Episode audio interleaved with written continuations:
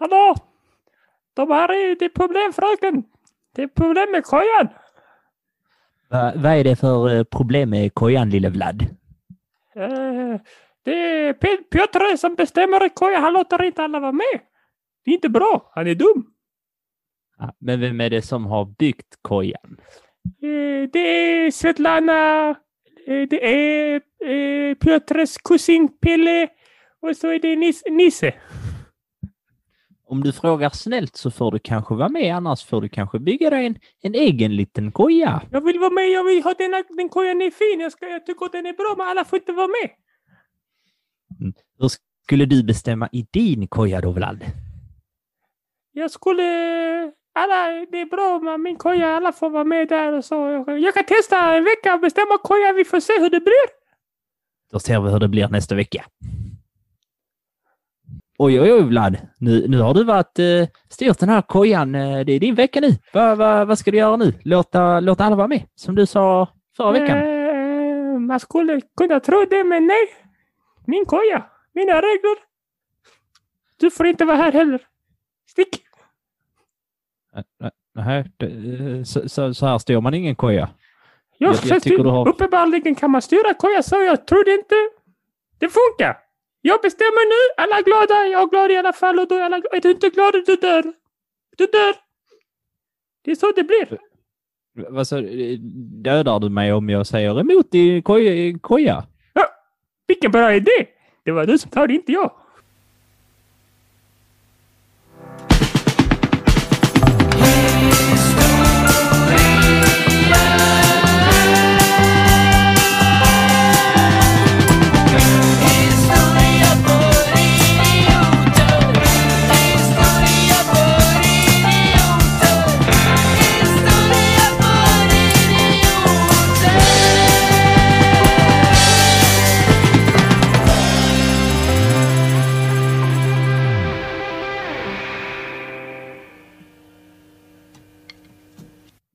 Då säger vi hej och hjärtligt välkomna till eh, den här, eh, det här avsnittet av Historia för idioter med mig, Alexander Riedel och min eminenta lille kupan eh, som spelade Vlad så fint här i början, Theodor Olsson. Hallå, hallå, hallå, hallå. Du har ju sagt att jag ser lite ut som Vladimir Put Lenin. Lenin. Ja, Eh, Lenin. Lenin, ja precis. Eh, så att det kanske var min livsroll det där. Ge mig en Du är guldbagge. född för, att spela Vlad. Nice. Vlad Racer. Nej. Yes. Hur, hur står det till med dig då? Är du redo för att lära dig en massa? Ja, alltså jag har tänkt så här rent mentalt. Alltså det känns verkligen. Jag är så redo att jag mentalt ligger liksom i grannens eh, bakkar omringad av levande ljus och bara ringer, ligger där avslappnad och väntar på att liksom få lära mig. Men samtidigt lite, lite rädd att jag ska bli upptäckt för någonting. Att grannen ska komma in och säga vad gör du här i mitt bakkar? Om du fattar den mentala liksom, bilden. Jag, jag, fa- jag fattar den men, mentala bilden av att du vill lära dig historia och vara en brottsling. Det är den viben vi har i den här podden. Ja. Vad ska vi prata om idag? Förutom eh, när Vlad, Vlad, Vladimir Lenin gick på dagis. Idag ska vi prata lite om hur eh, Ryssland blev eh, Sovjet, så det blir lite revolution och eh, allmän kaos. Mm. Och detta är ju då, kan vi tycka lite märkligt, som att vi allt som oftast jobbar i kronologisk ordning, så blir då detta lite märkligt att vi går från andra världskriget och sen gick vi till midsommar, som vi återkommer till. Pratar lite mer om, berätta om veck, förra veckans ljug då, om, om midsommar. Och sen så går vi tillbaks till ryska revolutionen i början på 1900-talet. Men det är ju för att vi sen ska gå in på kalla kriget och då måste man ha med sig lite förkunskaper om Ryssland och eh, Sovjet. Så får vi valt att lägga upp det så här. Men nu ska Theo få berätta vad som var förra veckans ljug i vårt midsommaravsnitt. Ja, oj, oj, oj, oj. Just det. Eh, vilket trodde du var ljug nu sa du? Du trodde väl det här med daggen va? Ja, jag tror det var dagen. Att man rullar naken för i liksom morgondagen på midsommardagen. För att det skulle vara alltså, he- i helande krafter. Och det gjorde man. Eh, förr i tiden. Men även, man la ju de här, det vet jag, man la ju de här blommorna i under eh, till kudden. Och drömde, sa, sades det, om sin framtida man. Fatta vad deprimerad då om man inte drömde om det. Då bara så, ja, då är jag väl ensam och på den tiden som kvinna och inte bli gift. Jag tror inte det, alltså. Det var lika med döden. Nej, det tror jag. Skitsamma. Och sen eh, det här också att man skulle bada med sin krans för helande krafter. Det var också sant, men det som inte var sant är att man, man kastat in blommor i elden som skulle skrämma bort väsen eller hade en liten blomma i sin cigarett eh, för den röken skulle skrämma bort väsen. Det var inte sant. Men det var inget Hedrat. riktigt bra ljug. Men jag tänker det var mitt första ljug någonsin i hela mitt liv, så man får ju börja någonstans. Och där kom ju ett till ljug. Ja. Eh, Du är ju känd som uh, Lögnodor Olsson. Lögnodor Lögnsson. För alla dina lögner. som Skulle jag? Ja, lille du. Eh, nej, vi ska eh, väl försöka eh, ringa in vad som gjorde eh, Eh, Sovjet till Sovjet eh, och eh, i, det, i det här avsnittet. Och det är ju lite, det är lite klurigt för det blir, det blir ganska många personer som dyker upp och som går och så är det lite backstabbing och så är det lite ideologier. Det är en, det är en allmänt rörig period i, i historien. Och det händer väldigt mycket på väldigt kort tid med väldigt många personer inblandade. Men vi har tagit ut dem de viktigare per- personerna. Och så ska vi göra det här eh, lättförståeligt och förhoppningsvis ganska roligt. Det är ju den stora som- utmaningen. Precis som den här podden är till och skapad för. Har du något eh, annat du vill tillägga innan vi hoppar in i avsnittet? Nej. Nej, då har du fel för då har du glömt eh, din eh, ena eh, uppgift. Det som är din, det- som är vet. ditt kall. Ja, ja, jag vet. Alltså du... Vad ska, vad ska lyssnarna göra? Bortsett från att lyssna efter ljug i avsnitt. Jaha, ja. Eh, det är det mitt kall. Att, att, Det är be, ditt kall. att liksom så skamlöst be folk följa oss på tjänster online. Ja. Det gör jag fan också. Ute på, alltså när jag träffar folk sånt på verkligheten också. Ja, men jag hade ju önskat då att ni eh, gav oss en tumme upp eller följ, tryck på följknappen eller ge oss stjärnor på era poddappar. Samt gå in och följ oss på Instagram och TikTok. Eh, om man eh, kanske, alltså Instagram får man reda på när vi lägger upp saker, lite skojsiga stories ibland, lite historiska memes, TikTok är lite, lite kommer lite smakprov inför kommande avsnitt ibland. Också lite små korta eh, eh, som fakta, eh, faktafilmer om liksom lite sån skojsig, intressant fakta. Exakt. Och det vill ni faktiskt inte missa. Det är, det är halva nöjet. Det är precis, man, man får, eh, nej, kanske inte halva nöjet, men vi är ju inte kända för att vara matematiker. Men det är så här, eh, 75 procent av det, det roliga får man här i podden, men sen så får man lite, lite till på eh, när man följer oss på sociala medier. Det är som att gå in på eh, McDonalds eller valfri snabbmats hamburgerkedja Nej, och så köper vi- man hallå. ett mil och sen tänker man det här var ganska gott, men skulle vilja ha någonting lite till extra så köper man en extra cheese. Och det, det den där extra cheesen, det var vårt eh, Instagram-konto och det är. Så därför ska man gå in och följa oss där. Jag gillar att du behandlar vår podd som att vi jobbar på public service redan. Ja, men det, det ger lite så här extra etos till oss. Ja, men det är bra. Och då kanske vi kan få chansen. Om vi visar att vi vet hur man pratar, hur man inte gör reklam för ett specifikt företag, förutom de sponsrade avsnitten vi har gjort, eh, så kanske vi lättare får jobb på Sveriges Radio sen också.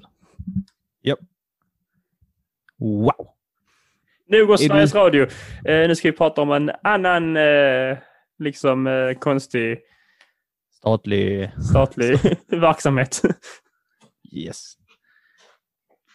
Då flyttar vi oss bak till eh, ungefär mitten av 1800-talet. Så nu har vi backat långt eh, bak här i vårt lilla historiska band.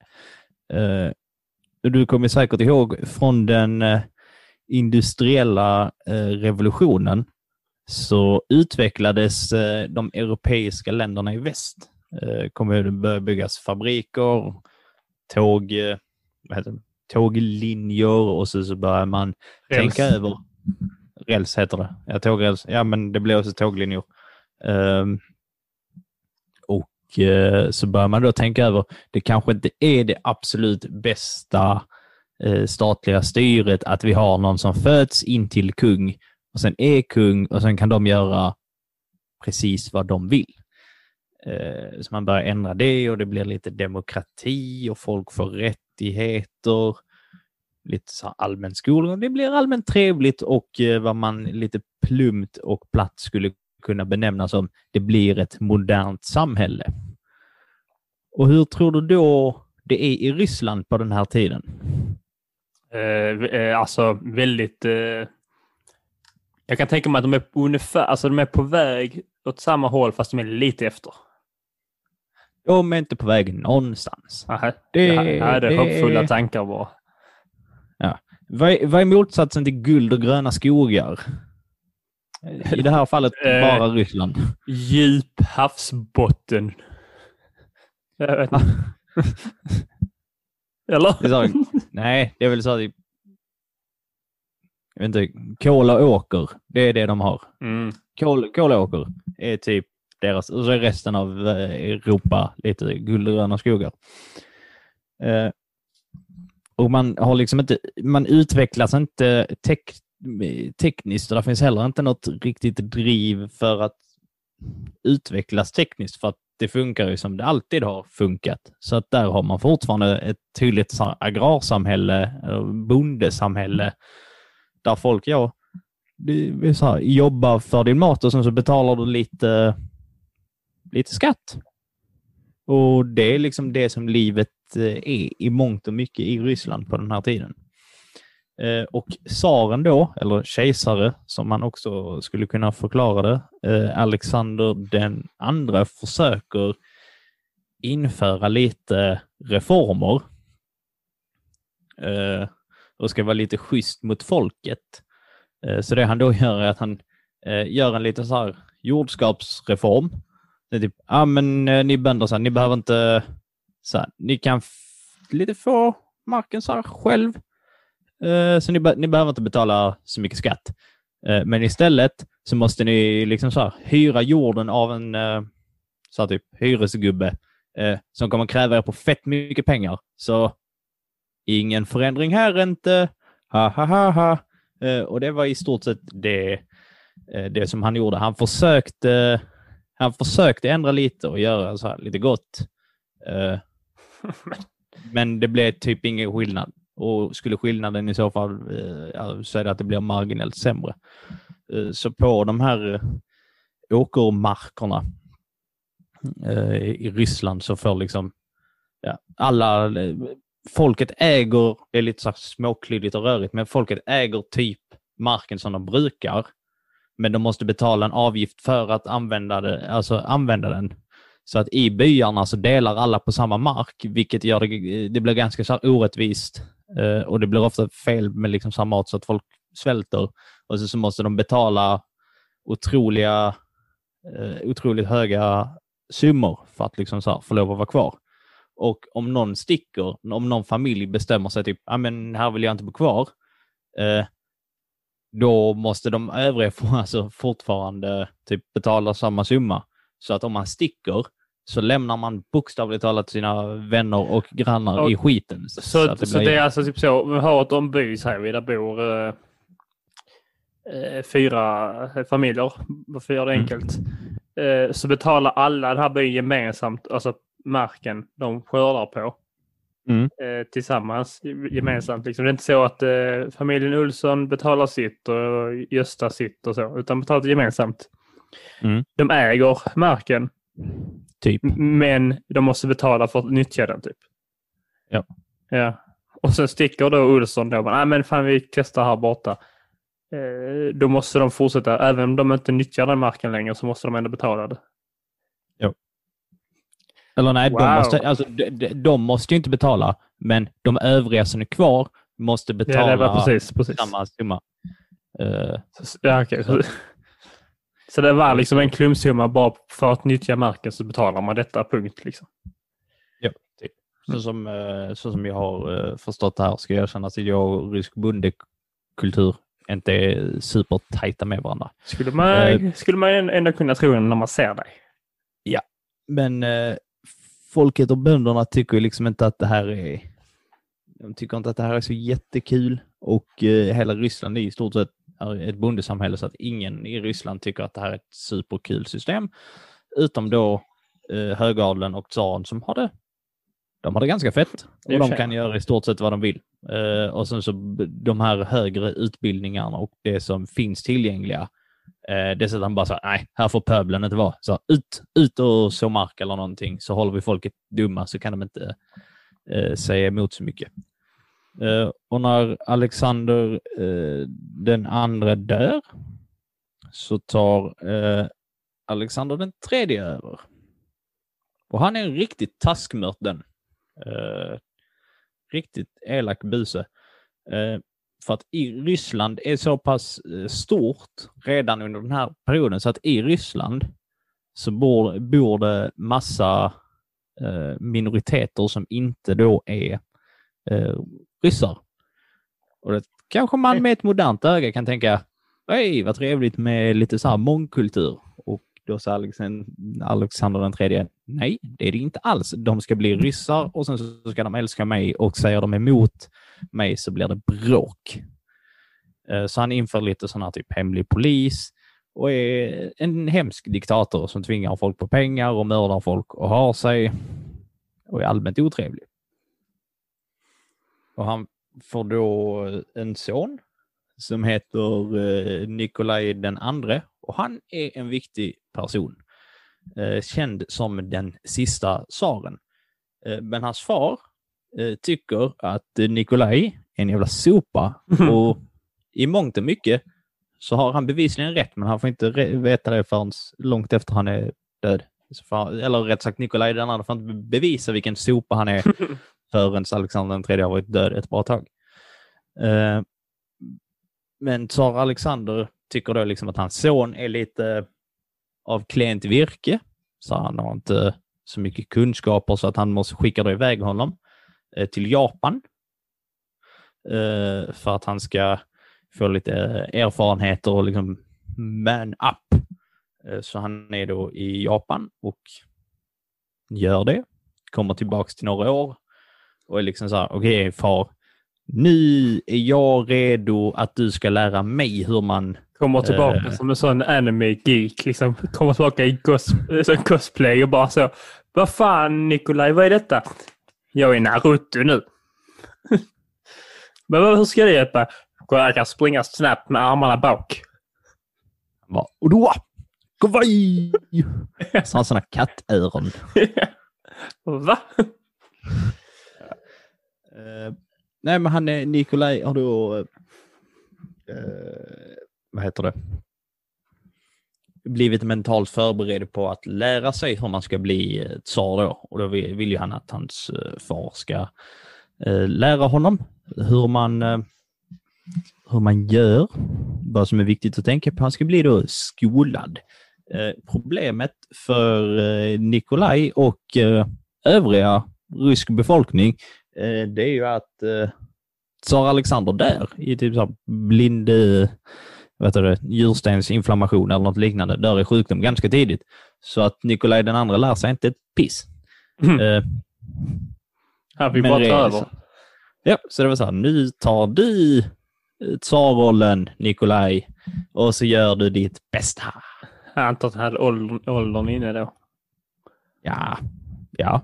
15 ja alltså, kanske. det var inte så att han var en 13, liten, nej han var nog äldre eh, än så. Det var inte så att han var liksom en pojkspolning. Han hade ändå varit iväg i Japan själv och haft sig. Eh, så att han tar då eh, över kring sekelskiftet ungefär. Vad tror du då att den ryska befolkningen känner om det här? Jag tror de känner, dels, alltså först kände de ju att, aha, jaha. Ja, först känner de lite hopp att okej, nu byter vi, nu byter vi tronföljde för att han var dum-dum, men samtidigt det är fan, han- det är fan hans son. Han kan ju vara lika dum-dum. Men förmodligen det, finns det någon, någon vetskap om att han inte är den klipskaste i, i, liksom, eh, i skallen. Och då kanske man måste se ett hopp om att hmm, nu har vi kanske chans att förändra detta. Jo. Eh, Jo. Men sen är han också en, o, en obildad fåne. Eh, och folket, eh, de vill ju egentligen... Han är en av folket då. Ja, förvisso. Eh, eh, men de vill ju ha eh, liksom rättigheter och sen så vill man eh, avskaffa hela tsardömet. Eller så, man vill inte ha... Det är så typiskt av människor att vilja ha rättigheter va? Ja, de är, de är riktigt, riktigt uh, oschyssta. Eh, men han eh, gör då inga liksom, så här, större förändringar utan han fortsätter. Ja, men han Det är fortsätter väl det liksom, lättaste. det är det, det lättaste. Och eh, folket fortsätter liksom att svälta. Eh, De har, ingen, de har liksom ingen mat, de har ingen utbildning, de har i stort sett eh, ingenting. Och då lite i, i bakgrunden, så 1848 så släpper ju eh, under revolutionsåret så kommer ju då eh, Karl Marx eh, med sitt lilla manifest som då en man vid Lenin fäster sig vid ganska så fort och ganska så allvarligt. Men innan vi går mer in på Lenin så ska Teo ha en liten, en liten genomgång om det här kommunistiska eh, tankesättet, hans lilla förklaring. Mm. Eh, Shoot! En liten snabb, det är ju rätt, eh, det är inte... Man kan ju prata längre om detta va, så det blir en liten snabb genomgång bara eh, som man är lite med. Kommunism då, eller som eh, marxistiska socialismen som man också kan kalla liksom Sovjets kommunism. Det är ju, det är alltså dels om man ska förklara kommunism med en mening så är det liksom idéer om ett produktionsmedel eh, alltså medel i samhället ska vara gemensamt ägda. Men just eh, Marx syn då på socialism är ju det att enda sättet för socialism att uppnås, alltså det här att produktionsmedel ska vara gemensamt ägda, är då att eh, en, liksom en klass, en förtryckt, eller de förtryckta klasserna gör revolution och tar då till en del av makten. Den förtryckta klassen är då proletariatet, arbetarna, som då behöver ta makten från kapitalisterna. Eh, det vi pratar om nu till exempel är ju då att bönderna då som är arbetarna eh, så då behöver alltså jag i så fall göra någon form av revolution, eh, revolution mot adeln eftersom att de äger allting. Bönderna arbetar, får inget för det, alltså är de något som kallas man kan säga att de är instrumentaliserade. Alltså de är egentligen bara instrument för att få adelsmännens liksom eh, pengar, bössa går runt egentligen. De är ju bara där för att de ska ge pengar helt enkelt. Och så behöver de mat för att överleva och så får de fixa det själva, etc. etc. Ja, exakt så. Eh, så det handlar alltså om relationen då mellan arbetare och kapital. Och Marx syn då är att, typ för att, alltså att människan blir till i sitt arbete. Och enda sättet för människan att bli fri är via, via sitt arbete. Och då är inte, alltså inte frihet som är att man ska bli fri från någonting, liksom i, i den aspekten, utan fri. Eh, men att man blir liksom fri som människa, att man blir till, man får innehåll, man får en mening i princip. Eh, och då är det ju så att eh, det behövdes då att arbetet då, arbetarna, behöver alltså läras i liksom teoretiskt eh, och ideologiskt för att kunna göra revolution. Och det antar vi där Lenin kommer in i bilden. Jo. Det, det är det han vill. Han vill ju starta eh, en revolution och vill ju att Ryssland ska bli en eh, så kommunistisk eh, utopi. Och han tror då väldigt, eh, väldigt hårt och eh, bestämt på, eh, på det här. Och det är det han vill genomföra för att då kommer ju Ryssland bli eh, till det bättre. Makes, uh, makes väl sense i, i stora drag. Eh, att ha den här typen av eh, tankar eh, är han ju inte, han är inte först med det och det är ganska vanligt eh, av de lite mer lärda i Ryssland att eh, ha eh, Eh, sympati eller så här, eh, socialism i olika former som eh, ideologi och man ses liksom i hemliga sällskap för att diskutera detta. En annan känd liten rysk frontman för socialismen är ju författaren Fjodor Dostojevskij som blev skickad i exil eh, för att han då blev påkommen med att eh, ha sådana här kommunistiska läsgrupper. Och eh, det blir även Lenin, så att han, han blir ivägskickad i exil. Och han kommer vara borta ganska länge från Ryssland. Så att han får följa liksom den ryska utvecklingen på långt håll och är väl borta från typ början, alltså så verkligen precis kring Eh, början, tidigt 1900-tal och kommer typ tillbaks 1917. Så är väl 10-15 år ungefär han, han är borta. Eh, under den här tiden så umgås han ju med eh, fler eh, kommunister och socialister som också blivit ivägskickade och de skriver eh, hemliga tidningar som de då trycker och sen så skickar de, smugglas de in i Ryssland så att folk eh, ska kunna ta lärdom. Så att den här läran sprids ju i, eh, i Ryssland och blir ju ganska så eh, uppskattad. Det är inte så att den får ett supergehör, för det är, liksom ett, gans, det, är ett stort land och det är svårt att sprida information, informationen när man håller på med smuggeltidningar. Eh, men det får ju ändå ett eh, Eh, ganska så stort eh, gehör. Och eh, Nikolaj börjar väl eh, inse att han är ganska dålig på sitt jobb. Han ska vinna. Det här tycker jag är roligt. Det är, eller så här, det är inte roligt för det är, det är alltid tragiskt med krig, men det kan också vara roligt att titta tillbaka som att vad fan tänker ni med?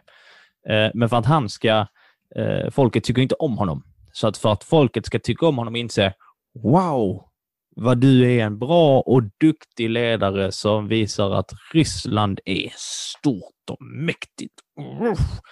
Eh, så ska han då gå, eh, gå till krig utan, alltså så med enda anledning för att han vill gå in i krig, piska en nation så att han ska liksom så framstå som bra. Och då väljer han att han ska gå på Japan. Problemet är ju, som vi har pratat om tidigare lite, det är att Japan i början på 1900-talet, de börjar ju rusta för krig. De har, ska ju ha storhetsvansinne och ta över världen. Så att när, när Nikolajs grabbar kommer liksom så, du, du, du, du, så nu ska vi ta över världen. Så är de så här, nej, för här har vi rustat i hemlighet, så det är bara ut, ut, ut, ut, ut. Så att Ryssland får liksom stordäng eh, och verkligen typ hela, och det, den här nyheten sprider sig ganska snabbt eh, i världen så att istället blir Ryssland totalt utskrattat av eh, övriga Europa för, för det här misslyckandet. Och det är, det är lite roligt. Det är komiskt. Han, och det är lite den här typen av grejer som han, som han gör. Han har även en, en kamrat, eller medhjälpare, lite så premiärminister, som heter Sergej Witte. Witt, antar att det uttalas, stavas Witte. Vi säger Witte. Vi säger Witte. han, han ska då försöka göra någon form av eh, reform i Ryssland och eh, har då fått lite input från övriga Europa och insett att ah, det är ganska bra eh, att ha fabriker, för det får landet, så här, utveckla landet, folk får lite jobb. Det är ganska bra, ganska bra är det. Så han började bygga fabriker och på de här fabrikerna så behandlar man folket som skit. Alltså så här, typ alla som jobbar dör eller svälter ihjäl eller så tappar armar och ben. För att de är alltså bara där som instrument? I, nej, det är instrumenten som dödar dem till. Ja, men de, är, de fungerar ju som instrument. Det är som att de är bara, de är ju bara där eh, på grund av att eh, det är som ett instrument i produktionskedjan. Liksom. Ja, eh, och de får liksom bo alltså på... Alltså inte fria. Alltså inte fria. Eh, och de får liksom bo på, eh, eh, på fabrikerna. Och där bor de liksom packade som sillar så att det sprids sjukdomar och folk dör. Ja, summa, summa av kardemumma är att folk dör på grund av de här fabrikerna. Så man bör då liksom protestera. Liksom så här, protestera. Så här, kom igen, kan ni inte, så här, det här funkar inte. Var lite rimliga. Och Nikolaj säger, skräp på er. Så här, skit i det. Eh, och sen så blir det, det blir lite små uppror, några uppror skjuts ner. Den sovjetiska olyckan. Eh, men det får in oss lite på veckans eh, hjälte faktiskt. Säg på fan.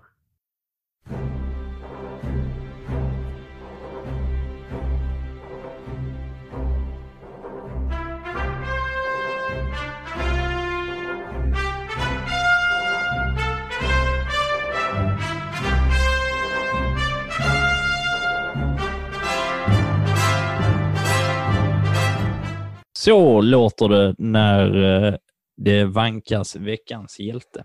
Och veckans hjälte är ju eh, veckans hjälte på grund av att många av de här, eh, det sker många så här små uppror och det är så här, eh, protester som skjuts ner.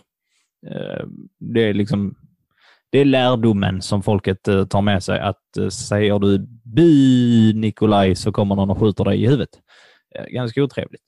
Eh, och då svarar man med att ja, men då skjuter vi tillbaks och sen så blir det blodigt och folk dör. Men en ortodox eh, präst som heter Fader Gapon, eh, han har en annan metod. Lät Eh, inte och det är ryskt. att- Han heter Gapon. Gapon. Gapon. Ja. Vi, vi kan väl komma överens om att mina så slaviska uttal och eh, franska uttal inte riktigt är dunder. Eh, det, det kan vi vara överens om. I alla fall. Han, eh, han samlar liksom sin församling och sprider sitt budskap. Eh, och lite så här, lite vanligt folk, lite bönder, några soldater och samlar ihop en jättestor eh, protest, eller så här, demonstration, protestmarsch eh, som då görs eh, fredlig. Eh, så de går liksom så här, de skriver ett papper med vad de vill att eh, Nikolaj ska införa. Och det är då liksom vi, vi vi vill inte svälta ihjäl, vi vill ha lite rättigheter och vi vill ha liksom så här jobb där vi inte dör. Jag får ju faktiskt medge ganska rimliga krav att ställa på sin eh, statsledare. Ja. Eh, Så de går då samlat den 22 januari 1905 eh, Eh, och ska då traska till Vinterpalatset för att helt enkelt bara ge honom eh, den här lappen. Och i protesten så har de med sig eh, liksom så här, eh, ikonbilder. Det är då eh, i den ortodoxa kyrkan så jobbar man mycket så här i ikonbilder som sitter liksom längst bak i kyrkan. Så man har gjort ikonbilder som hyllar, hyllar tsaren. Och då får vi tänka, det här är ingen tsar som är liksom så omtyckt. Men de, de, de tycker ändå så här, bra dig, vi, så här, vi hejar på dig, men här har vi ett litet krav. Och vad tror du händer när den här protesten når eh, Vinterpalatset? Eh, Nikolaj öppnar sina armar och säger ja, men kom in allihopa så ska vi prata. Eh, Nikolaj är inte där, men armén är där så att eh, de skjuter typ ner eh, alla. Alltså så här, det är verkligen ett, blod, ett blodbad Jaha. eh, som mynnar ut i detta och där står, där finns inte ett liksom så här antal på hur många som faktiskt blev dödade eftersom att det här är inte förmodligen någonting som eh, eh, man då har försökt hålla lite under mattan. Annars brukar sånt lite registreras och räknas upp, så det finns inget exakt dödstal. Men jag skulle uppskatta det runt typ någon, tu- alltså så här, någon tusen förmodligen. På tok för Eh, många är dödstalet. På tok för många. Eh, Men jag tycker ändå att eh, han får vara veckans hjälte, den gode Fader Gapon, för att han inser att här, diplomati borde vara vägen. Och jag tycker att han gör, det blir modigt och det kan vara värt att belysa, speciellt i den här mörka, mörka historien, att folk, där fanns folk som var villiga och folk som försökte Men man ska ju... fix, fixa landet på ett obrutalt sätt. Men det är verkligen så man måste också, när vi pratar om att till exempel demonstrera här i Sverige, inte så modigt. Alltså, det är inte, alltså visst, det är, här i Sverige kan du demonstrera. Eh, det kan ju vara ganska läskigt att stå upp för vad man tycker så. Så på ett sätt kan man ju anse det modigt. Men du får inga konsekvenser av ett, alltså, för du vill ha konsekvenser av att du demonstrerar, men du får inga negativa konsekvenser oftast. Eh, Men i Ryssland än idag, när du demonstrerar, eller i, kanske, eller i eh, Belarus till exempel nu, eller om du säger emot, demonstrerar mot eh, staten, då riskerar du att bli dödad. Och det är Ja. modigt. Och då vill man verkligen något. Ja. Så det är därför det är, alltså, och då var bland de första som han, eh, prästen var då och får ändå få med sig verkligen, okej, tar folk under sina vingar och bara så, nu gör vi detta, för detta är det bästa. Han måste ju veta att eh, det är farligt och riska sitt liv. Eh, det, det bör han ha vetat. Eller Med så det har sagt så är det töntigt att demonstrera i Sverige. Ja, det, det får Jag det.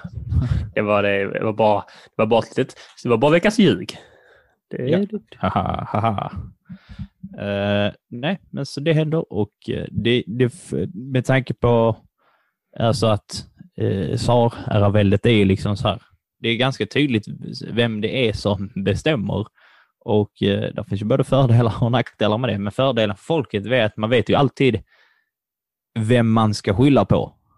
Alltså så här, vems fel var det här? Det var han. Tsar Nikolaj den andras fel. För att han är en sopa, sopa, sopa, sopa. Så, så tänker de alla.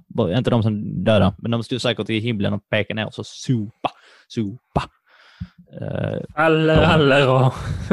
eh, så att han... Sta- Aller, aller och... Tänk om Eh. vi hade en liten, liten sopa. och där står han, Nikolaj. Han skulle döda alle, allihopa. Hej och hej och hå. Fan vad du inte kan med urin, men okej. Nej, det kan jag inte alls med din. Jag, jag ville bara avsluta med ett hej och hej och hå. Eh, så att han fortsätter väl att eh, gräva sin, eh, sin grop, uh, sa Nikolaj. Eh, och det börjar bland annat startas lite så här parti och eh, vad heter det? Eh, råd, som på ryska heter Sovjet, kan vara värt att eh, veta och eh, minnas. Eh, men som då försöker jobba för folket och sätter sig emot, emot tsardömet och går väl sådär. Vi hoppar fram lite i tiden till 1914. Och vad händer 1914, Theo? Eh, det, alltså, bör, är det något man bör veta eller? Ja. Eh, jaha. Det, Jaha, jaha. Eh, första världskriget.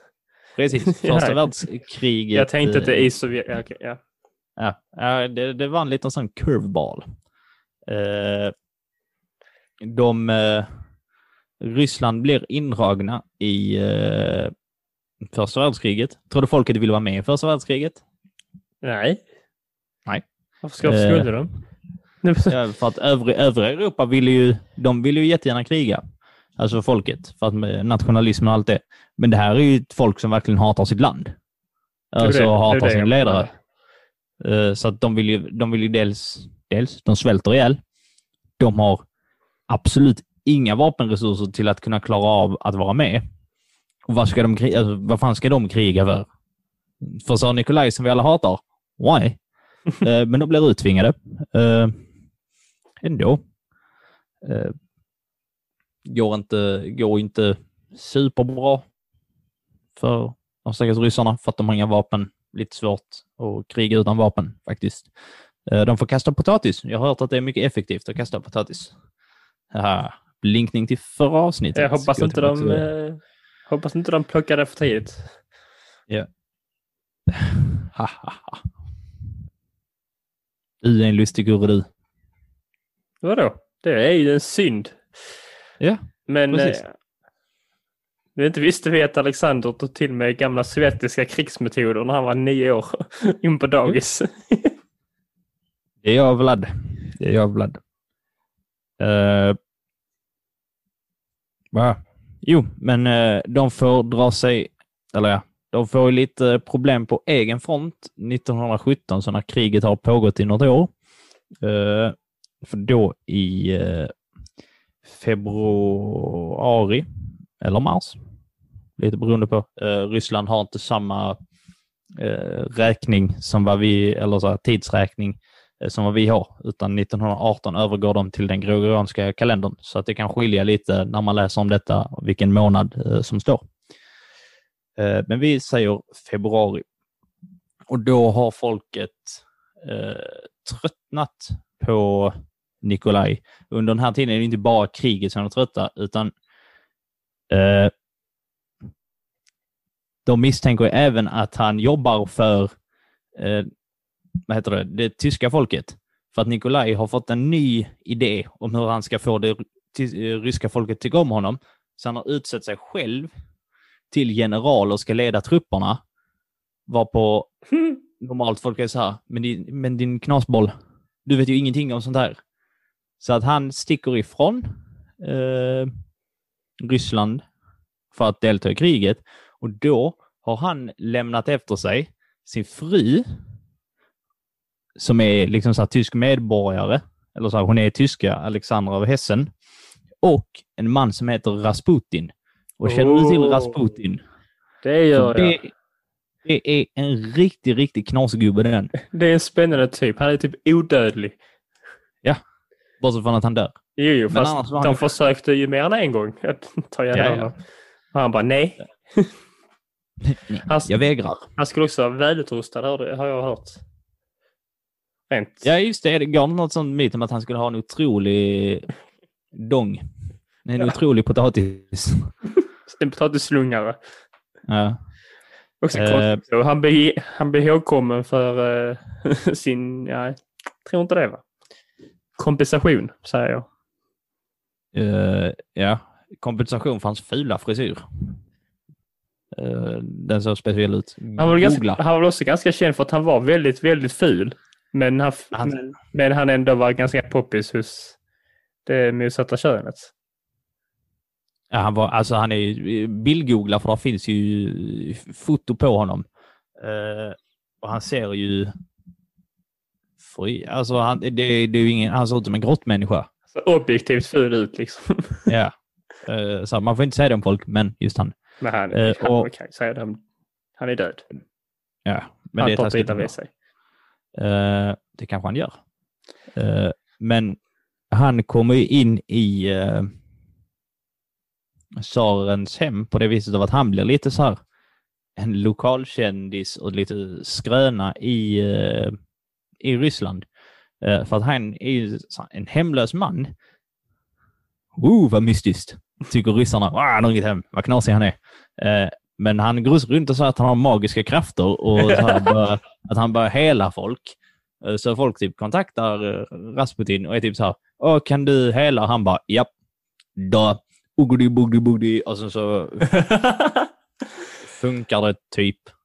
Så att folk går väl på det. Alltså, jag, här, jag vill bara säga att jag är ganska säker på att Rasputin inte hade magiska krafter, men han kan ha haft jävla flyt eller bara ja, men jag, jag, tror han är en sån... Eh, alltså sån... Eh, han bara... Alltså, om, om, man säger, liksom så, om man säger tillräckligt många saker som kommer hända så kommer ju någon av dem vara rätt.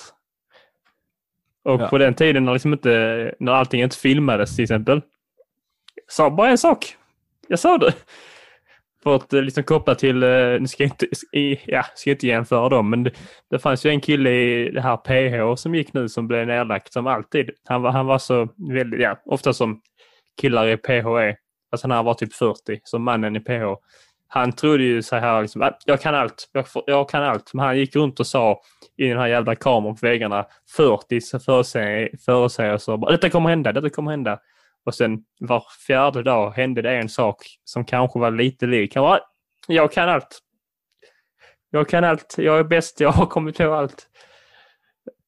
Äkta, äkta chef. Problemet är ju här att uh, han sa det in i kamera. till skillnad från Rasputin som kanske bara sa det till eh, Natalia som satt där borta bara. Du kanske är död, du kanske inte, hokus pokus. Du dog inte, jag sa det.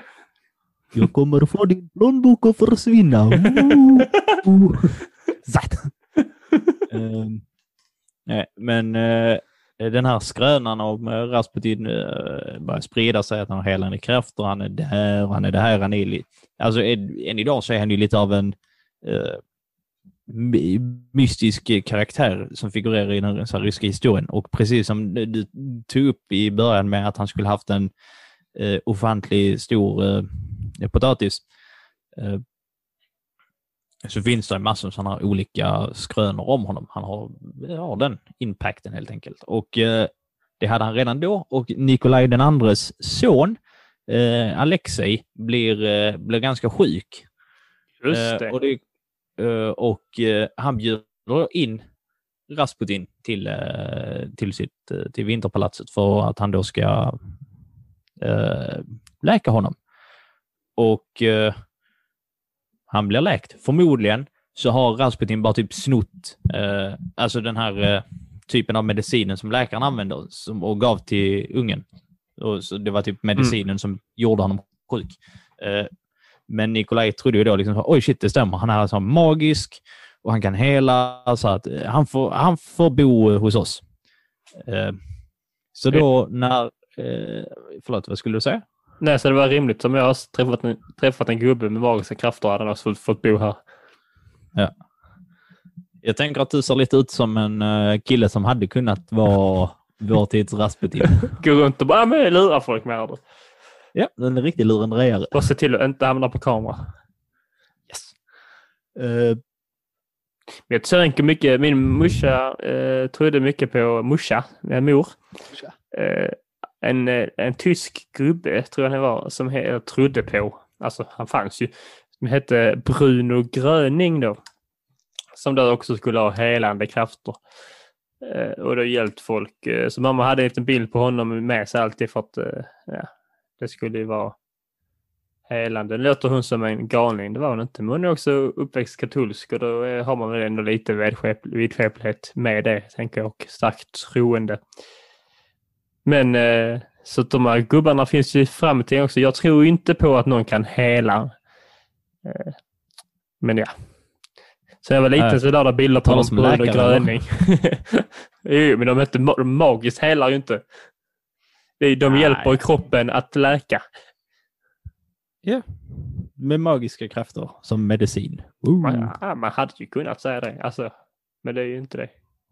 Ja. Du, jag, jag måste bara flika in här. Nu när vi äntligen har en, en veckans hjälte som har med kyrkan och det här är typ det enda avsnittet där vi inte bashar på kyrkan. Var du tvungen att börja basha på den katolska kyrkan eller så det, nämna det katolska kyrkan nedvärderande? Det var inte basha. Hon var också uppvuxen i den katolska kyrkan. Det förklarar en del ju. Nej, men det menar jag, är man, alltså katolsk, är man uppvuxen lite halvt i Polen men polska föräldrar och katolskt troende föräldrar då är det nog stor eh, chans att man också blir troende. Eller hur? Och jag kommer säga att det de tror på inte är sant. För till 99 procent. Det kan det vara, men förmodligen inte. Och då tror man ju på saker, ofta skrifter, som är sagor som inte har hänt. Och det är inte konstigt att man kanske har någon form av, liksom, alltså att man har lättare då och tro på andra saker som förmodligen inte stämmer. Det är inte så konstigt. Det behöver inte vara negativt. Det behöver inte vara okay. negativt att vara troende. Det är ju du som antyder det nu. Det, kan, det är ja. förmodligen ganska betryggande. Jag antydde, att du antydde ja. att det var negativt. Men, Nej, det är det inte. Uh, ska vi gå vidare med Tsar Nikolajs äventyr? Ja. Och Rasputins störskap. Uh, så då, den här väldigt långa sidnoteringen, när, när då eh, Nikolaj eh, är, ute liksom på fält, det går dåligt för Ryssland, eh, så vet folket om, för det sprider sig ganska snabbt eh, så här, olika tidningar eh, som då man försöker stoppa. Eh, så sprider det sig att där är liksom så här, den tyska tsarfrun och den här galningen Rasputin är de som bestämmer över Ryssland nu. Så det är klart att det här är någon sån här uppgörelse från uh, så, det, hans, det är en konspiration. Han samarbetar med övriga nationer för att störta Ryssland och så ska han själv tjäna på det. Uh, nej, så att folk blir ännu, ännu mer Ännu trötta. på sin ledare. Uh, trötta på honom. så att då i februari Eh, 1917 så eh, ska man störta eh, tsaren och sa nu är det, sa, nu är det slut. Det är slut på dig din, din dumme, dumme, dumme lilla människa. Eh, och eh, det lyckas man med. Alltså folket är det där så här, de svälter ju eh, ihjäl och de blir så här orättvist behandlade. Tsaren är en idiot. Världskriget går åt helvete. Det, är så här, det funkar inte. Eh, så att man, man avsätter då eh, tsar Nikolaj och eh, man sätter då in en eh, provisorisk regering. Så man tänker, ja men ni får så här, styra upp skutan och sen när saker har blivit lite bättre, då kan ni, eh, så här, då, då får vi fixa något annat. Men just nu så får ni styra och då är det en eh, man som heter, nu har jag tappat bort hans namn. Äh, vad heter han Teo? Krienski heter han. Eh, Som sagt, förmodligen fel eh, uttal. Eh, Men han blir då lite ledare, inte, fullständigt att han är maktgalen ledare eller bestämmer helt själv i den här provisoriska regeringen, men han har ett stort maktinflytande. Och det den här då regeringen har sagt, det är att det ska ut ur första världskriget. Och så, så mer mat och folks rättigheter. Och mer mat fixar de typ inte och rättigheterna med lite grann. Eh, Men han, han har fått en briljant idé på hur de ska komma ur det här kryphålet. Eh, För han för- han försöker fixa fred med Tyskland. Och de är typ så här, ah, om ni vill ha fred, då får ni, då får ni betala det här. Så här, "Haha, det här är villkoren. På er. och, liksom så här, och då är de så här, Woho! så här, det, så här, det, där, det där kan vi inte göra, vad ska vi göra nu? Och då får han nästa plan. Så här, vi ska inte sluta fred med dem, vi ska bara sluta kriga. För om vi slutar kriga med dem så kommer de sluta kriga med oss. Genius move. Eh, så vad tror du händer då? Eh, när han eh, flyttar bak, eller så här, flyttar hem soldaterna från gränsen. Jag flyttar de tyska soldaterna längre fram bara. Jupp. Så att eh, då kommer så typ 70 000, eller så här 700 000 tyskar bara trycker, trycker på. Jösses. Så att eh, ganska så snabbt inser det ryska folket att eh, vi, så här, det här blir inte ett dugg bättre, så nu är vi fortfarande i krig och vi svälter fortfarande och allting är fortfarande skit. Så här, vad i helvete? Så här, ni, skulle bara, ni skulle fixa detta. Vi avsatte tsaren för att ni skulle fixa detta. Varför har ni inte fixat detta? Eh, för att de är inkompetenta, eh, Mm. är förmodligen svaret. Ja. Och eh, samtidigt som då kriget håller på och det verkligen håller på att gå illa för Ryssland, så får Tyskland en till snilleblixt. För vem sitter och gömmer sig från det ryska folket i Tyskland? Lenin? Lenin. För i hans exil så har han åkt runt lite i Europa och fortsatt med sin eh, socialistpropaganda. Eh, och han har ju då följt, liksom, så att det har funnits revolutionstillfälle, eh, men han har inte riktigt kunnat delta eftersom han kommer inte in i landet. Så Tyskland känner att om vi, om vi hjälper Lenin in i Ryssland så kommer han ställa till med ett fruktansvärt kaos i ett Ryssland som redan är kaos. Så att de eh, sätter honom på ett eh, tåg och tuffar in honom i Ryssland. Så det är alltså, Lenin är liksom ett, som ett biologiskt krigsvapen.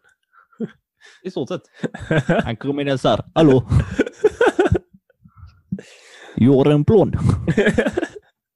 Eh, så att han och eh, hans då parti, eh, bolsjevikerna, eh, ska då lyckas rädda upp den här situationen. Eh, men den eh, så här, provisoriska regeringen, ja, processregeringen, eh, de tycker inte om Lenin. Så här, de tycker inte om bolsjevikerna för att bolsjevikerna har funnits innan och Lenin har varit lite i, han har varit lite i Ryssland och styrt och försökt hålla på och ta politisk eh, makt. Så att de är inte jätteomtyckta av övriga makthavare. Så de uppskattar inte alls eh, den här utvecklingen. Eh, så det han då gör det är att i oktober så har man då planerat eh, att så en revolution ska hända. Eh, och att man ska Vilket ta år är vi? till- 1917? 1917. Eh, liksom så att vi kommer att skaffa vapen och sen så kommer vi se till att ta makten. Och det här får liksom så att tidningarna får reda på det. Så att de skriver tidningarna typ att Lenin och hans grabbar, de kommer att ta till vapen och försöka ta makten. Och folk är typ så här, "Ja, ja. gör det då. Eh, så att alla förväntar sig att det ska bli en till, alltså blodig revolution eller försök till upplopp och statskupp. Eh, Men det är ganska många soldater som är på bolsjevikernas sida och liksom så här för kommunismen och ganska mycket folk också. Så det är inte så mycket motstånd. Så det de helt enkelt gör, eh, bol bolsjevikerna, det är att de, eh, de går in i liksom så här viktiga stadshus och sen slänger de bara ut folket som är där och typ så här, så, nu bestämmer vi här. Så att när de då ska storma eh, Vinterpalatset, som är liksom själva re- regeringshuset, eller vad man ska likna det vid, så vet alla vet om att det kommer att hända och folk vet typ om när det kommer att hända. Och man säger typ, åh nej, nu kommer det bli kris. Eller så, här, nu, kommer, nu kommer det bli riktigt uh, usch och blä vad det kommer bli eh, Våldsamt. våldsamt. Och eh, där finns typ en försvarstrupp som heter liksom, eh, vad heter det? Eh, typ så här dödspatrullen typ. Som är liksom så här, det här är de värsta av de värsta så här, soldaterna vi har. Eh, och liksom Lenin är fullt förberedd på, där finns så här bilderna, han har sån här häftig krigsmålning, så här inspirerad av eh, gamla romarriket. Eh, på så här, för att han tycker det är häftigt. Så att han är så här beredd på krig. Men när de kommer dit, så de soldaterna som är där är typ, vi gillar heller inte den här regeringen, så trappan är där uppe och så in till höger. Så, att, de- så de typ traskar liksom bara in och är typ så här, så.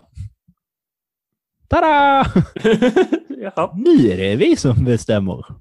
Ba-ba-da-ba. chansen då. Eh, ganska skönt. Behövde inte Eh, folk kan- dö?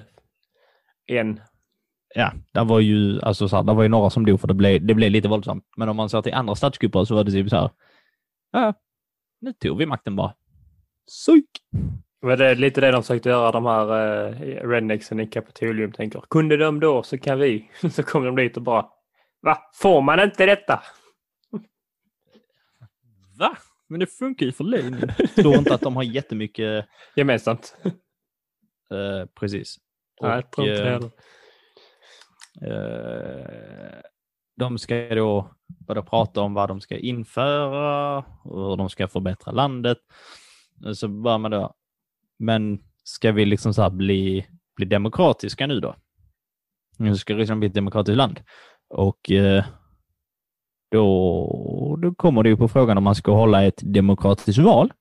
Och då säger Lenin, Nej. han säger ja. Oh. Så för att han tycker att det är viktigt eh, för det kommunistiska samhället att folket känner sig delaktiga i de så här politiska processerna så att man arrangerar ett val. Och vad tror du händer i valet? Eh, han vinner.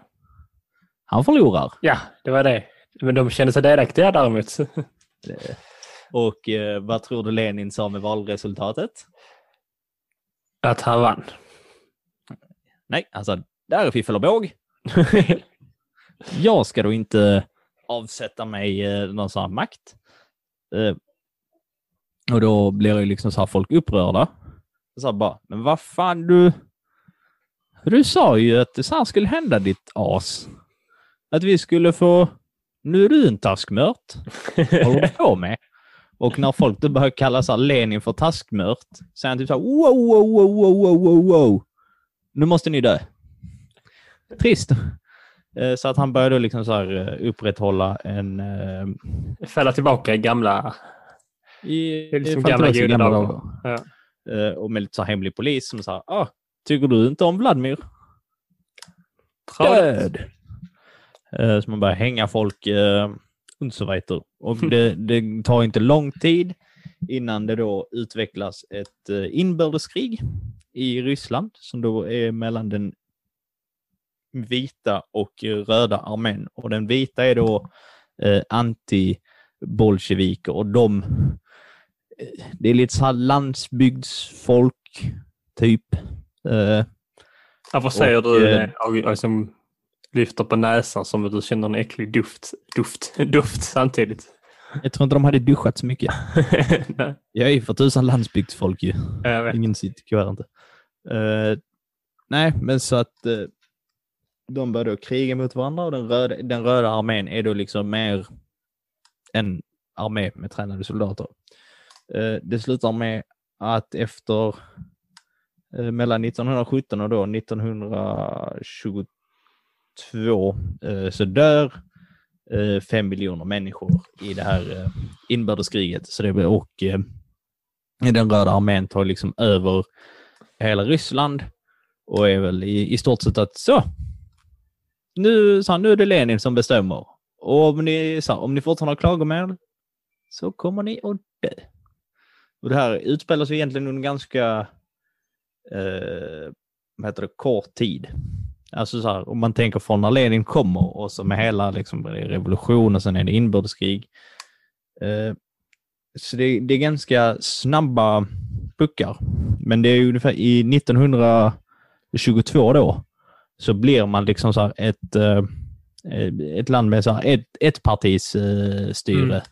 Eh, och det är liksom där Sovjetuni alltså så här, Sovjetunionen kommer till, så att det går från Ryssland till Sovjetunionen och att de bestämmer allt. Och så att nu har vi ett parti som då bestämmer. Eh, och Kort, namnet Sovjet. eh, Sovjethistoria, alltså Sovjetunionen har funnits. Ja, det är ju typ- egentligen. Det är knappt 70 år. Nej, det är ju knappt så det ens räknas. Nej. Eh, Och Sovjet betyder partier typ. Eh, råd. Så det är liksom så typ att det är rådets eh, så här, union. Eh, så att det politiska partiet är liksom främst. Ganska mycket folk i Ryssland, eller Sovjet då, tycker inte riktigt om utvecklingen här. Av förståeliga skäl. Där är någon som försöker så här, lönnmörda Lenin.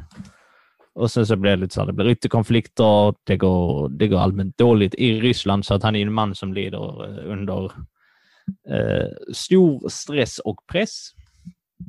Och eh, han behöver då liksom hjälp att styra upp skutan så att han tar sina närmsta, sina närmsta män och eh, så här, ni, ni får liksom vars en så här position så att du är minister över det här, du är över det här, du är över det här.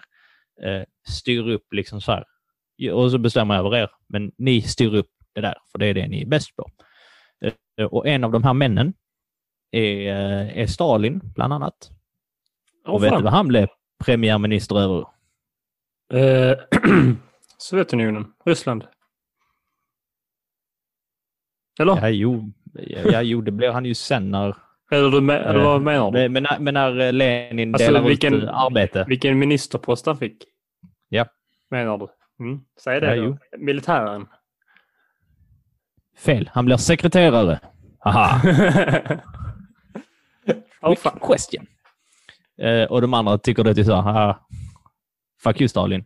Eh, för att Stalin har eh, varit med väldigt länge i bolsjevikpartiet. Och han har varit liksom den här killen som är bra på att fixa grejer. Och med fixa grejer så menar vi typ råna, alltså råna och mörda folk för att det ska gå bättre för partiet.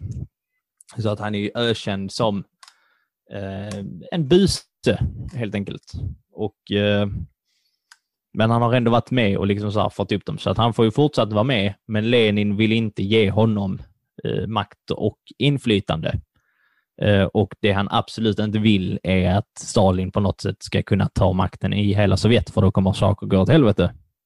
Ja, tji fick du Lenin. Eh, för då när eh, i hans jobb som sekreterare så ska Stalin liksom anställa, eh, jobba med att anställa folk till de här olika ministersposterna. Och då tar Stalin sina egna kompisar eh, som är klart lyder gör. lite, under, lyder lite under honom.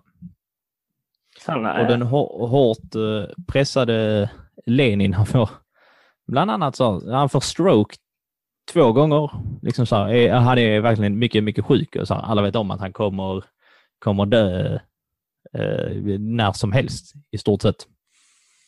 Och eh, det han då önskar och säga till de andra, det är så här, se för guds skull inte till att Stalin får eh, makten.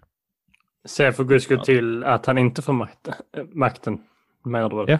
ja, precis. Ja, det sa jag väl. Strunt samma. Så Stalin så är liksom han är lite som en parasit. Ja. Som bara dödar inifrån. Ja. Och eh, när, hjärnan så att Eh, säga.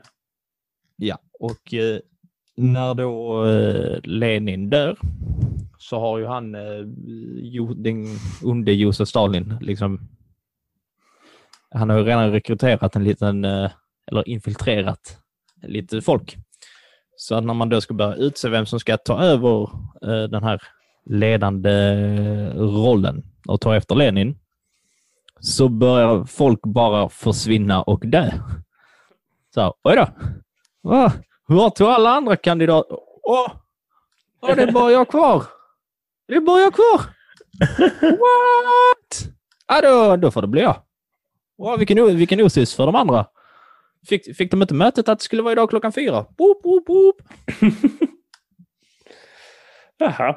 Och det, han är ju ja, också lite rövhål den.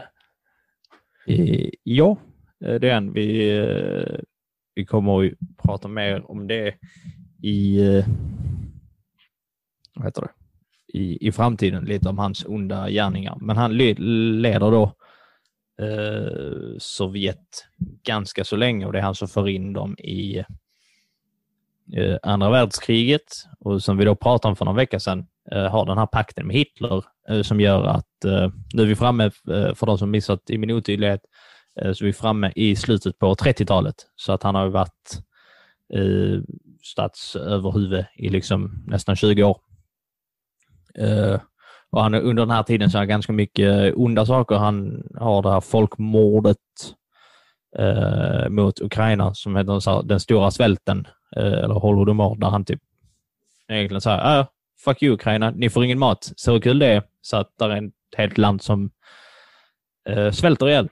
Eh, så här, de stoppar eh, all eh, mat in och ut. Och sen så inför han eh, hela planekonomin eh, och eh, lite, lite mer hemlig polis. Var väldigt vanligt bland de ryska ledarna att ha någon form av hemlig polis. Dock inte KGB, men man kan tänka någonting som är lite eh, KGB-aktigt. För KGB kommer först efter kriget i 46. Äh, då är det väl han som inför det. I alla fall. Eh, så det är det han gör. Och i och med andra världskriget eh, och att man har lyckats ta över i stort sett alla länder som tillhör liksom Östeuropa och, och man har även lite i ja, alltså lite eh, område i Asien så blir ju eh, Sovjetunionen den här supermakten eh, och typ har liksom tredje mest invånare och är typ det största landet sett till ytan. Så att det, Mm. det, det är där det blir den här eh, supermakten som Det är så himla liksom, inte imponerande när man vet att liksom halva, mer än halva landet, det är liksom bara så men här är skog och snö. Liksom, men då, varför har ni det? Ja, det är ingen annan vill ha det. Det är meningslöst. Så vi tog det. Så nu är vi störst. Det är jätterimligt. Så himla, nej, det, är inte, det, är, det är som att, alltså Danmark har ju Grönland liksom. Är som Danmark Ja. skulle inte säga vi är Nordens största land. Ja, men det gör de väl. man bara va?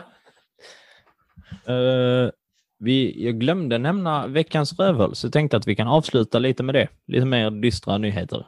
Yay.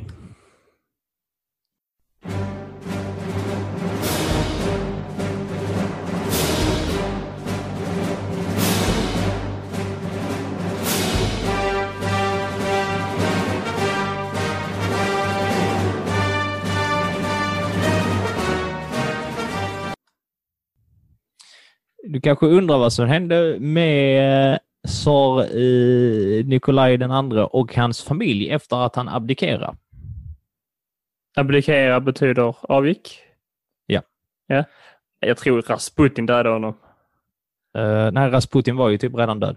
Men det säger man bara. Han lever än. Blev, inte, han, blev inte Rasputin typ förgiftad, skjuten och typ kastad i havet? Yep. Och överlevde samtidigt. han dog väl efter han, eh, det är väl ränkningen de säger. Nej, jag vet faktiskt inte. Jag vet bara att det hände, men jag vet inte vad. Ja, förmodligen det sista borde väl ha tagit koll på honom, för annars har man väl fortsatt försöka. Mm. I alla fall. Eh, under inbördeskriget, eh, där finns väldigt mycket att säga om inbördeskriget, men det, det som vi som eh, ofta säger den här podden, det är någonting vi kommer att återkomma till när det är mindre breda avsnitt.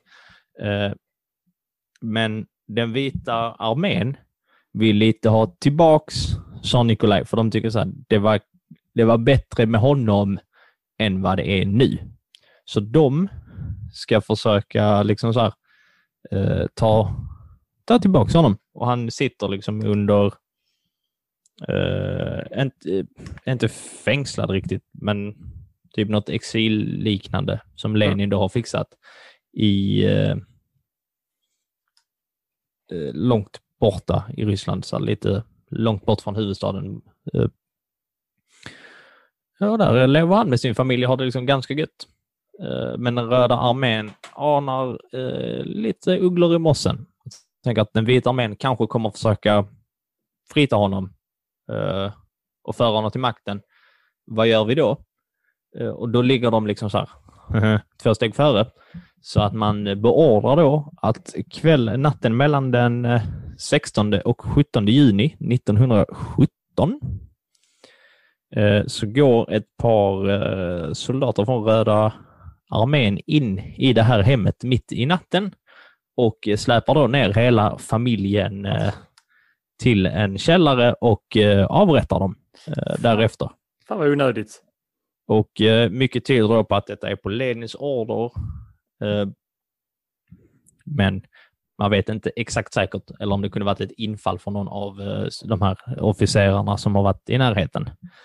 Eh, detta brukar av ryssarna själva så brukar detta beskrivas lite som en av de typ så här mörkaste och typ fegaste liksom så här dåden i rysk historia. För att det är liksom så här, det är verkligen grisigt att smyga sig in i natten och sen så avrättar man hela liksom så familjen. Där var ju både alltså fru och eh, små barn som de Eh, Nej, det var väl alltså om, om de nu liksom tvunget skulle avrätta för oron att han skulle ta över så är det väl ändå honom man avrättar.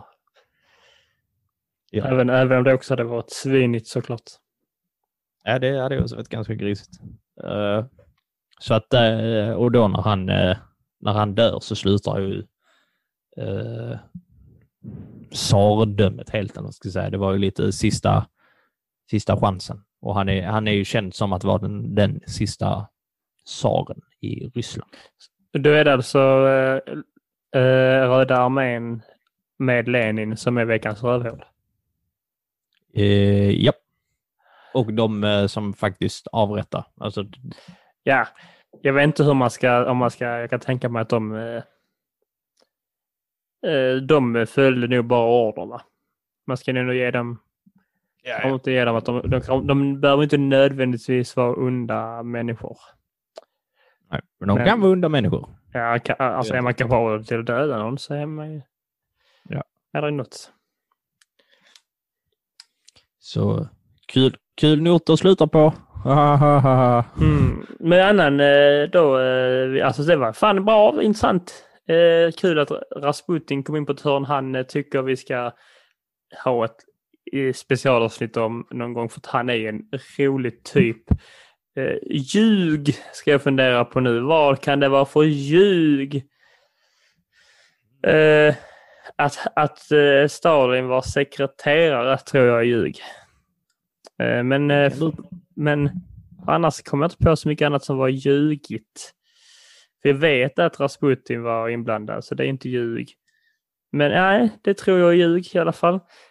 Eh, vad tror ni, kära lyssnare? Skriv till oss. Eh, och vinn en och. chans att uh, få svar på frågeljuget innan det kommer... Nej, ni vinner inte ett dugg. Men ni kan ju skriva säga om ni hade rätt i alla fall. Ja, var skriver man in då? Ja, på eh, Historia för idioter på Instagram. Det är bara att söka på Historia för idioter så kommer det upp. Eh, så går man in och trycker man på följ och så skickar man ett meddelande och skriver hej, jag lyssnar på er podd här idag. Ni är trevliga. Eller så skickar man hej, detta har ni fel om. Eh, rättelse tack. Till exempel om ni vet att vi har fel om någonting så det är väl bara bra att eh, vi kan rätta oss i nästkommande avsnitt då. Ja. Det gör ju, det gör ju SVT ibland, till exempel Rapport. Det har jag märkt några gånger att de, de tar rättelse. Detta stämde inte. Skitbra. Ja. Då eh, ska vi, eh, säger vi hej då va? Eh, i övrigt och laddar inför Tyskland-England-matchen. För det är ändå EM och jag ska säga hejar nog på Tyskland idag. För jag tippat dem som vinnare, men för Sveriges skull så hejar jag nästan på England. Jag vet inte. Det, du vet det blir spännande. När, när det här avsnittet släpps så är de här matcherna slut sen. Just det. Ett tag tillbaks. Så då, ni, ni, ni, ni, som ja, lyssnar, eh, ni vet hur det gick och jag och Theo, vi, vi höll på rätt lag som vann. Nej, men jag säger ju så här Det förutspådde vi. Fan vad, spännande, fan vad spännande det var när alltså, det stod 1-1 eh, inför ungefär till 84 minuten så kom ju vad Müller, Thomas.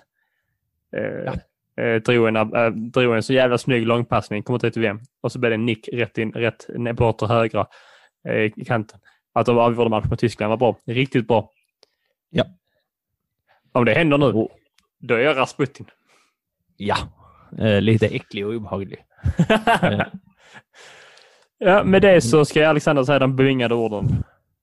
Eh, tack för att ni har lyssnat. Det är kul att ni lyssnar och kom ihåg att all historia är värd att uh, prata om och skämtas om. Och nu ska Teo spela en riktigt fet banger för er som ni kan ta med er ut i sommarvärmen. Hej då!